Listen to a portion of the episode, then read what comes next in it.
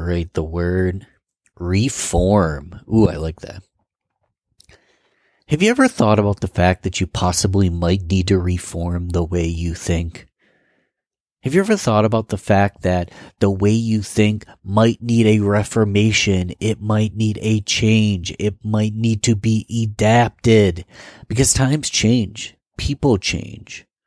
We reform based on what's necessary in a circumstance, what's necessary based on a historic place and time, what's necessary based on what works best for you. Where in your life do you need to make a re- reformation? Where in your life do you need to reform? Where are you going to make that change? I believe in you.